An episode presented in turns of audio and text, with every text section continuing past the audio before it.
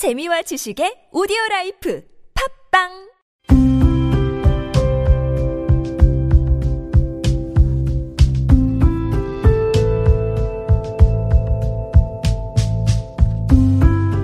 칼럼을 읽어드립니다.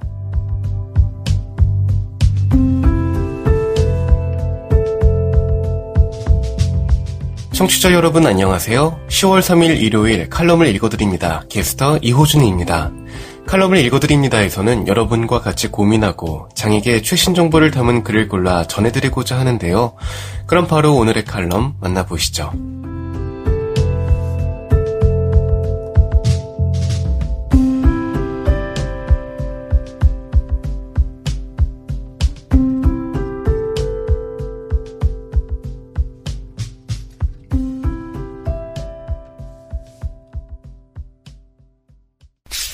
에이블 뉴스, 장애인과 메타버스, 기고, 김경식.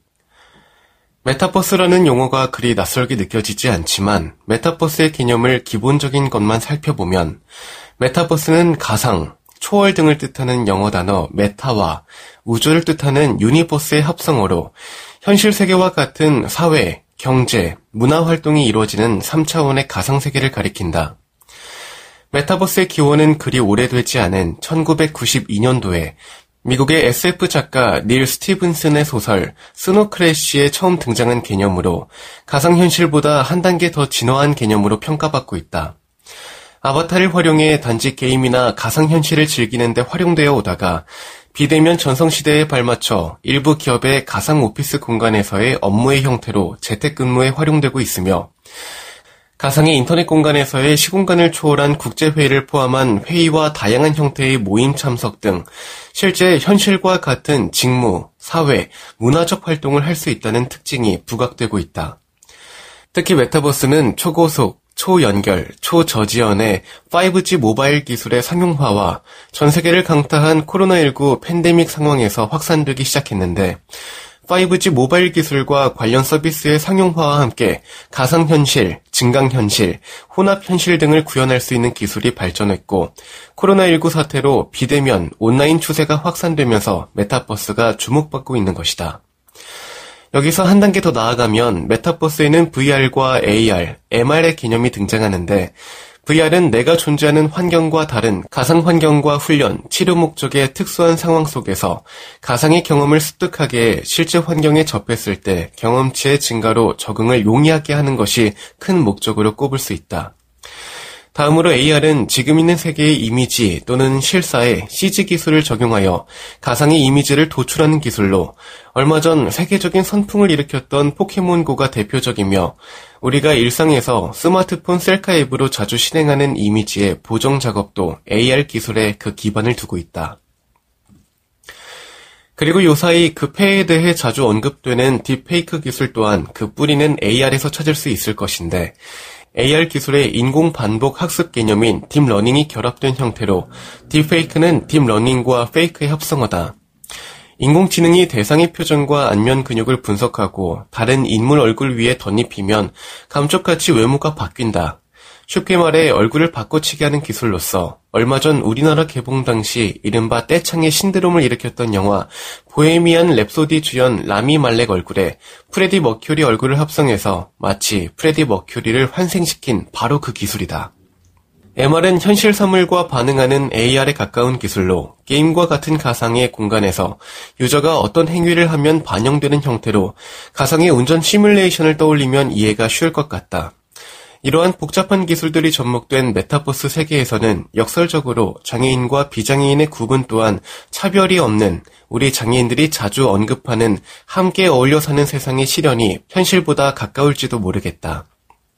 장애인 입장에서 적용 가능한 메타버스 분야를 생각해 본다면 이동과 장소에 제한이 없는 원격 강의 수강이나 회의 참석, 그리고 좀 더 발전된 형태를 기대해 보자면 선거에 참여 등도 기대해 볼 수 있을 거다.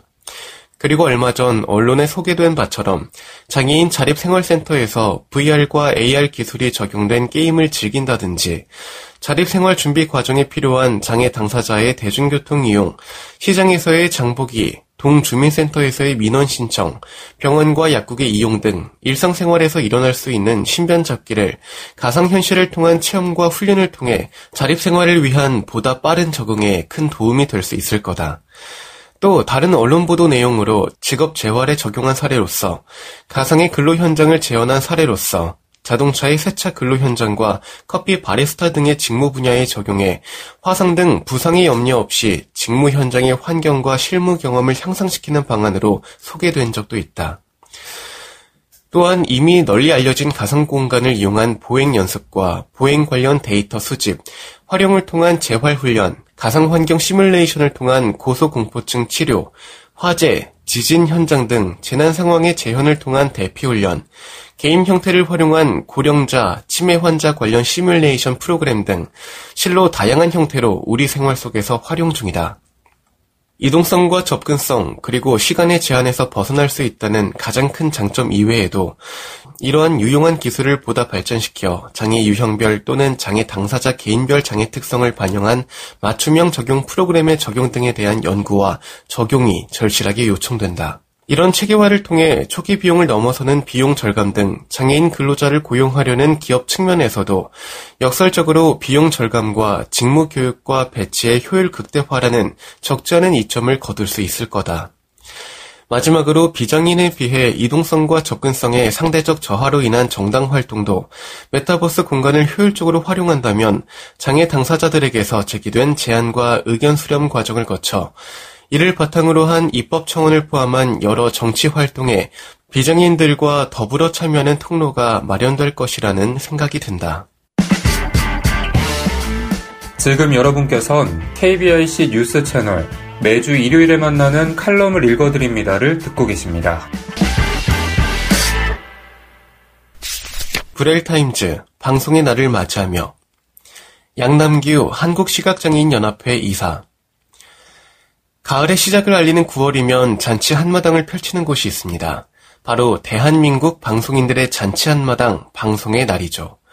방송의 날은 지금으로부터 74년 전인 1947년 9월 3일 미국 애틀랜타에서 개최된 국제무선통신회의에서 대한민국은 HL이라는 고유의 호출보호를 부여받은 후 우리나라 방송의 진정한 독립을 이루게 됐고 이에 9월 3일을 방송의 날로 제정한 것입니다. 이 잔치 한마당에는 대통령을 비롯해 우리나라를 이끄는 대표적 최고 권력자, 리더들은 물론이고요. 외교 사절단이 한자리에 모여 축하의 마음을 전하기도 하고 이날만큼은 좌우 진영을 막론하고 방송인 자신들을 서로 위로하고 격려하며 힘과 새를 북돋고 과시하는 자리이기도 합니다. 이제 방송계는 다매체, 다채널 시대로 접어들며 그 채널 수를 헤아리기조차 버거울 정도의 큰 세력으로 자리하고 있습니다. 케이블 TV 출범으로 다매체, 다채널 시대를 열어가나 싶더니 2000년대 초반 송출을 시작한 KT 스카이라이프에 인터넷을 기반으로 하는 IPTV까지 등장하며 각자 전문 분야를 맡아 성장을 이어오고 있습니다. 이렇듯 성장을 과시해온 방송계와는 달리 뒤편으로는 소외의 그림자가 선명하게 드리워졌음은 부인할 수 없는 일이었습니다.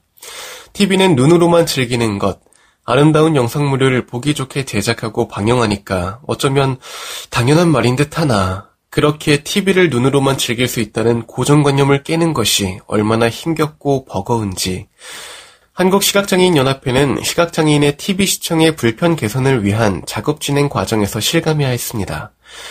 우선 불편 개선 요청을 위한 접촉 단계에서부터 좀처럼 문을 열어주려고 하지 않았고 이걸 뚫어야 하는 길은 험산 준령처럼 힘겹기만 했습니다. 대한민국 국민들에게 영어를 가르쳐 주려 도입한 걸로 보이는 다음을 뜻하는 next.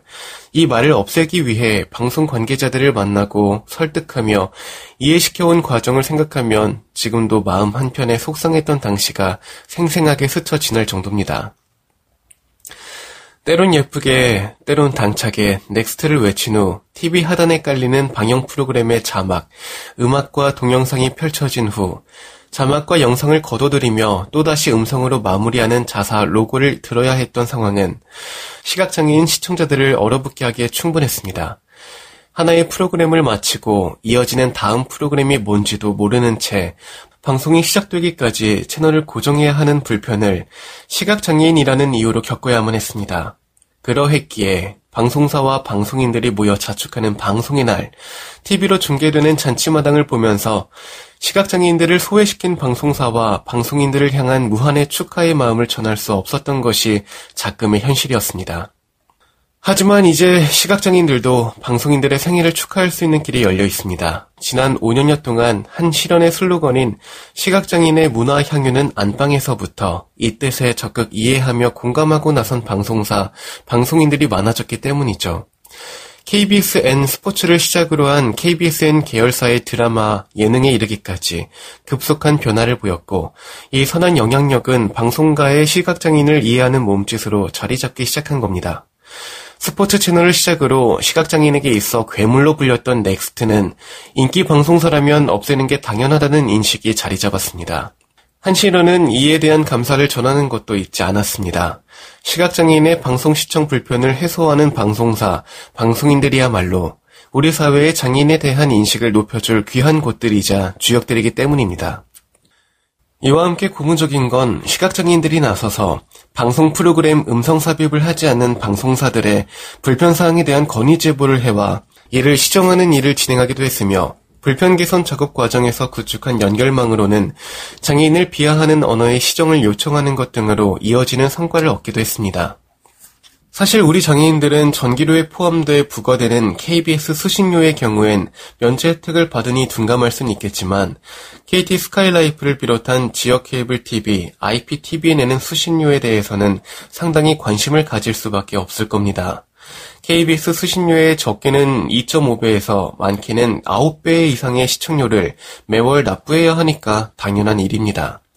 그런데 받고 있는 서비스를 따져보면 형편없는 상황입니다. 한시련은 이를 개선하고자 시각장애인이 겪는 불편을 해소하려 부단한 노력을 경주했습니다. 그러나 저들의 닫힌 문은 좀처럼 열 수가 없었습니다. 사방을 찔러봐도 좀처럼 틈이 보이지 않았기에 마침내 초강수의 공문을 발송하기에 이르렀습니다. 그 1차 대상은 스카이라이프였습니다. 스카이라이프의 최고 강점은 산간, 오지, 섬 지역에까지 접시 안테나 하나면 선명한 음질과 화질의 방송을 즐길 수 있는 플랫폼이죠. 산간 오지나 섬 지역에 사는 시각장애인은 물론 도시에 사는 시각장애인들도 스카이라이프를 설치해 방송을 시청취하는 중인데 시각장애인 소비자들에게 제공하는 서비스는 차별 그 자체임을 한시련은 인지하고 이를 해결할 목적으로 최후 통첩의 공문을 발송한 바 있습니다. 시각장애인 고객을 차별하는 것에 대한 시정 조치가 즉각 이루어지지 않을 시 모든 책임은 스카이라이프에 있음을 역설하며 빠른 조치를 촉구하기에 이르렀습니다. 공문 발송은 한시련이 지난 3년간 끈질기게 접촉을 시도했으나 이에 불응해온 탓이었습니다.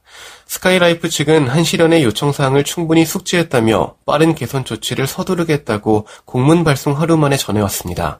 그 첫 행보로 가이드 채널 100번에서 자막과 영상 음악으로만 안내하던 가이드 채널 방송에 음성 삽입을 단행, 시행에 들어가 있습니다. 스카이라이프는 앞으로 시각장애인 고객을 위한 더 나은 서비스 개선에 박차를 가하겠다고 전했으며 직통 연락망을 구축한 상황이니 스카이라이프의 앞으로의 행보를 계속 주시할 수 있게 된 겁니다. 지난 5년간 한시련이 중점을 기울여 개선하려 한 것이 KBS 1TV 방영 프로그램 음성 삽입이었습니다. 재난방송사요 광고가 붙지 않은 방송사라는 것을 이유로 한시련의 요구를 강하게 뿌리쳤던 곳에서 지금 주말과 휴일은 쉬지만 하루 네다섯 개 정도의 방영 프로그램엔 음성 삽입을 실시하고 있습니다. 2년 넘도록 앞으로 더 나아가지 않고 있는 게 딱하긴 하지만 KBS 안에도 시각장애인에게 뭔가를 좀 더 들려주고자 하는 구성원들이 있으니까 조만간 그 날이 다가오리라 믿어 의심치 않습니다. 지난달 24일 일본에서 개막한 패럴림픽 중계 개막식에서 들은 바대로 어떻게 하면 시각장애인들에게 정보 하나라도 더 전할까 하는 마음을 느낄 수 있는 장면들이 곳곳에 녹아들어 있음을 우리는 들을 수 있었습니다. 언론은 공기와도 같다는 말이 있습니다. 특히 방송은 매일 접하는 공기와도 같은 존재임을 생각해 본다면 누구나 아무런 대가 없이 마실 수 있는 것이 공기인 것처럼 방송 역시 장애인, 비장애인이 동등한 시청자의 권리로 보고 들을 수 있어야 하는 것입니다. KBS 이재우 아나운서의 비장애인이라는 말에 시비를 거는 게 아닌 수신료의 가치를 높였다는 놀라운 반응. 여기에 패럴림픽 개막식에서 행했던 그 말, 더 이상 뜨거워질 수 없는 가슴으로 패럴림픽 중계에 임하겠다는 KBS 중계진의 각오는 많은 이들을 다시 한번 감동에 젖도록 하기 충분했습니다. KBS 간부진들과의 만남에서 정성을 다하는 국민의 방송에 시각장애인은 없는 것인가 라고 역설했던 당시 홍순봉 회장을 포함한 대표진들 접견 과정이 문득 스쳐 지나갑니다. 시각장애인을 국민의 틀 안에 넣는 바로 그 순간 KBS 한국방송도 시각장애인을 위한 서비스 확충에 있어 피하고자 하는 핑곗거리를 찾는 게 아닌 말 한마디라도 더 해주고자 하는 마음이 물밀듯 샘솟으리라 생각합니다. 그것이야말로 패럴림픽 후에도 장애인을 바라보고 대하는 뜨거운 마음 촉매제가 될 것입니다. 웃고 울고 분노하고 사랑에 빠지기도 하죠. TV를 보는 모습은 다양해도 우리는 모두 시청자입니다. 일부의 특별함이 아닌 모두의 다양함으로 동등한 시청자의 세상, 장애인 방송 서비스가 만들어간다. 이 광고는 인기 방송사라면 다 하는 광고입니다. 방송인과 방송사가 함께 어우러져 장애인을 동등한 시청자로 여기고 방송하는 날, 방송의 날은 그들만의 잔치가 아닌 국민 모두가 함께 축하하고 즐기는 잔치 한마당이 될 겁니다. 아직 미흡하긴 하지만 2021년 9월에 맞이하는 방송의 날, 올해에는 이 땅에 좋은 바이러스를 퍼뜨리고자 애쓰는 방송사, 방송인들에게 아낌없는 축하의 마음을 전해보고 싶습니다.